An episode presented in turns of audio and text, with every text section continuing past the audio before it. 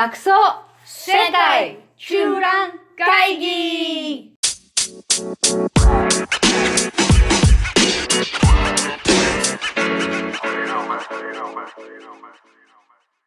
ハロー。你好。オランダ在住シャンベンです。北京在住ジェジェです。はい、本日も世界中覧会議やってまいりました。はい、やってまいりました。ね、今日の話題はブラックフライデー終わりましたが、そうですね、ショッピングですね。ネットショッピング盛り上がってますか？うん、もうね、ブラックフライデーといえば、まあ、アメリカ発なんだけどね、もうサンクスギビングデーが、11月の第4木曜日らしいんだけど、それの翌日、あ、そうよね、そう翌日なんだよね、だから金曜日、翌日にやるんだ。そうだから金曜日でフライデーっていう感じ、うん、でもオランダの人はブラックフライデーって言えばもう知ってるわけだって、ね、オランダの人だってサンクスギビングやらないでしょ。やらないだからアメリカから流れてきたその小習慣が、まあ、それに乗じてオランダも始めて、もうだいたい8年ぐらい前から上陸してるらしいけど、うん、アメリカから。あ、そうなんだ。うん、でも今もうすっかりね、定着して、もうオンライン中心にみんなすごい割引でなんだけどね。でもよく見るとさ、買うんだったら、その時って感じでみんな買ってるんだ。そう。で、特にオランダって、まあ12月はクリスマスの前にシンタクラースも来るじゃない。だから、そうか。うん、シンタクラースの買い物とかも、まあ、この辺にやっちゃおうみたいな人が。今年はね、特にクリスマスのプレゼント、普通アメリカとかだったらクリスマスの時にプレゼントをあげるじゃない、オランダはなりシンタクラースの時にプレゼントをあげるわけ。12月の6日だっけ、なんだっけ、初めの方だよね。そう、12月5日なんだけど、まあ、主には子供にプレゼントっていう、まあ、シンタクラースからの子供へのプレゼントっていうのが、だからね、あるんだけど、まあ、最近はちょっと大人の間でもそのシンタクラスのプレゼント交換みたいなやつをやり合うんだ。そういうのもある。やる人もいる。でも主に子供なんだけどね。でもまあこうほら商店なんて何でもこう正気にしちゃうから、はいシンタクラス、はいクリスマスってなるじゃない。でそれでシンタクラスの日は12月5日はシンタクラスで子供にプレゼントあげる。じゃああれはクリスマスはどうするの ?12 月25日はまたそれはそれである。またあるんだけど、その時はサンタクロースは普通は一般には来ないのね。サンタクロースはなくて。オランダには来ない。もう来ちゃうわけ先にね。そう。で、大人同士とか、まあ大人から子供へとか、こう家族内とか友達にプレゼントするっていう感じ。手渡すのがクリスマス。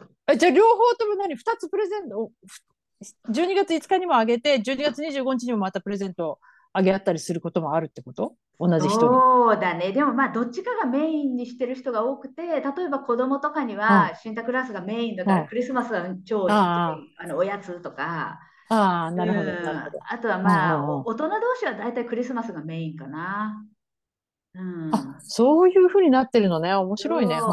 でも両方さ祝うから結構出費だよね、この12月ってやっぱり。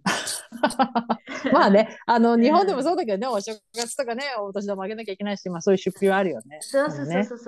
ホリデーになるとね。そうで、今年なんかさ、特に物価高だから、まあ、こういうブラックフライデーを狙ってわーって買い物する人多くてさ。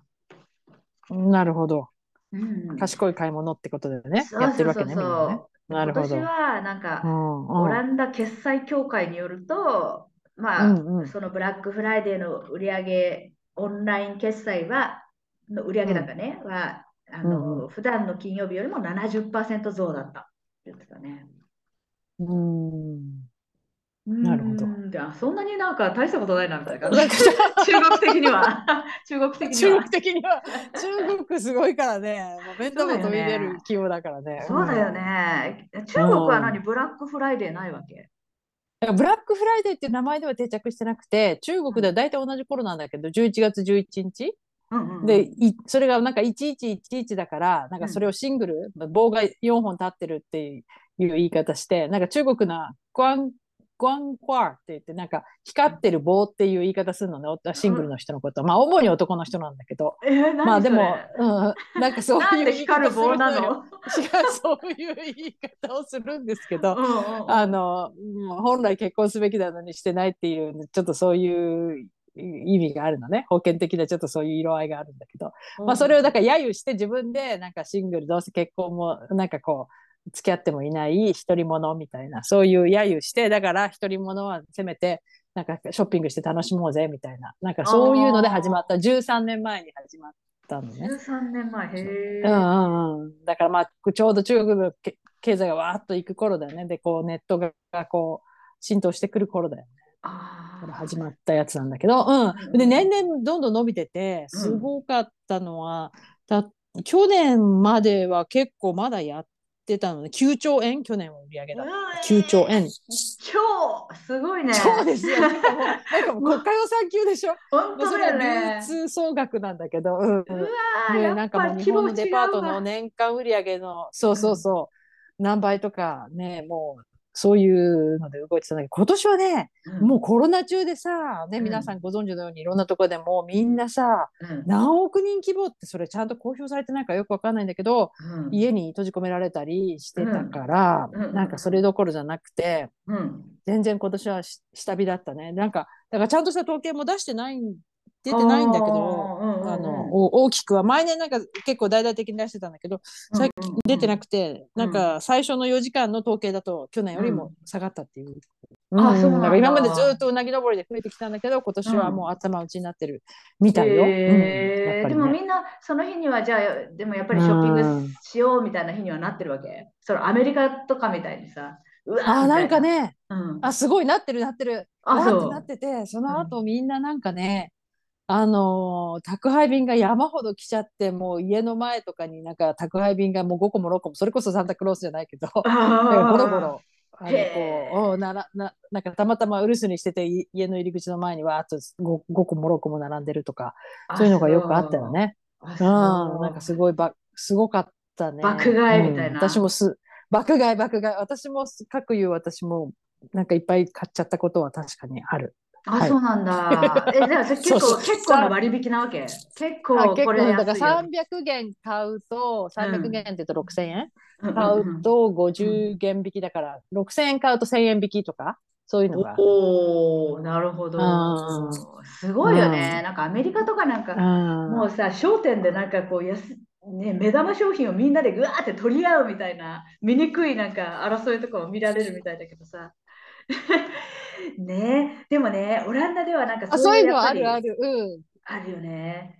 でもやっぱりね、秒単位の取り合いとかもあるね。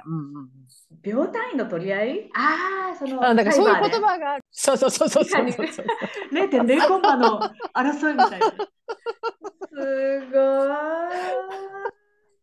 い。でもね、なんかオランダでは、なんかそれの、なんかそういうちょっとショッピングをね、みんなのそのね、ショッピングの心を煽って、もうちょっと焦らせて、この日買わなきゃみたいな、でいらないものなのに買って買わせちゃうみたいな。あるあるある。それってちょっとやっぱりおかしくないって、この地球環境をね、なるほどなるほど、ここまでさ叫ばれてるのに、いらないものも買って、またいろんなものを捨てて。そうだと思う、そうだと思う。もう資本主義のこれあれだよね、行き着く、ちょっともう一番あれだよね、行き着く先だよね。もういっぱい買って爆買いして、バーンと買ってバーンと捨てて、どんどん新しいものにしてっていう、そういうね、中国なんてまさにそういう感じ。そうだよね。それにね、なんかちょっとこれおかしいんじゃないっていう動きが出てきて、まあちょっと前から、数年前から始まったのがね、グリーンフライデーっていうのをやってんのね。へえ。なんかこれはね、ちょっとなんか環境保護団体みたいな、植林とかやってる Trees for All っていう団体があって、そこが呼びかけてるのが中心なんだけど、なんかこう商店とかに、もうこの日値下げしないようにしようで、まあ値下げするんだったら、なんかそのエコ商品とか、なんかそのね、ちょっと消費者にこう考えさせるものにしようとか、選ばせるものにしよう。さらになんか企業にいくらいくら寄付してくれたら、1本木を植えることができるみたいな感じで、で例えばなんかそこに賛同する企業がこうわーって今何百社か集まってきてて、でなんか雑貨屋さんでさ、デル&カミーユっていう結構かわいい雑貨とかキッチン用品とか売ってるとこあるんだけど、そこなんかさ、今年店舗全部閉めちゃって、すげえこの日は店舗閉めますって言って、それで従業員たちに植林活動ってなんかそういうグリーン活動をだって書き入れ時なんでしょ。そうなんだよ。他の人がセールしてバンバン売り上げ上げてる時に閉めちゃうわけ。そうなんだよ。そこ結構痛かったと思うけど、ね、痛かったはずだよ、ね、痛みを伴いながらも、やっぱりその企業イメージの方を取ったってことだよね、すごいね。すごいよね。あとまあそこまでしなくても、なんかその売り上げ1件ごとに、1個注文が入るごとに1本の木をプレゼントするっていう、1本の木を寄付するっていう措置に出てる、石鹸メーカーとかね。そういうのすごいね。その NGO 非常にクリエイティブで、そうあれだね、やり手だね。やり手なのよ。賢い。だから、まあ、ショッピングやめろっていうことはできないけども、この日をなんかこうちょっと消費を考える日にしようよみたいな。素晴らしいねそれね。さすがオランダ。さすがオランダ。ただやっぱりなんかそれもね、まだちょっとなんか質問に送ったら答えてくれてないんだけど、なんか今年多分ねちょっと減ってるみたい、その参加企業が。背に腹は変えられない。やっぱりなんかこのね。厳しいもんね今年はね、そうやっぱここで値下げもしないとちょっとね、なるほど、厳しいね、辛いね。でもまあなんか長期的にはやっぱりこっちの方が伸びていくんじゃないかなっていう気が私はしてるけどね。ね、伸びてほしいよね、本当にそう思うわ。なんかバーンと買ってさ、壊れたらさ直して使うよりも新しいの買った方が安いみたいなの感じだから。そうなんだよね。こっちもそうだよね。修理してするよりも、修理する方が高くついちゃうっていうね。そうなんだよね。よくないよね、環境にね。確かに。というわけでね、皆さんもね、グリーンフライデー、ブラックフライデーの日にはちょっとね、商品を考え直すっていう日にしてみてもいいかもしれないね。そうですね。さすがオランダ、もう始まっているようです。はい、ということでした。それじゃあ、またね。バイバイ。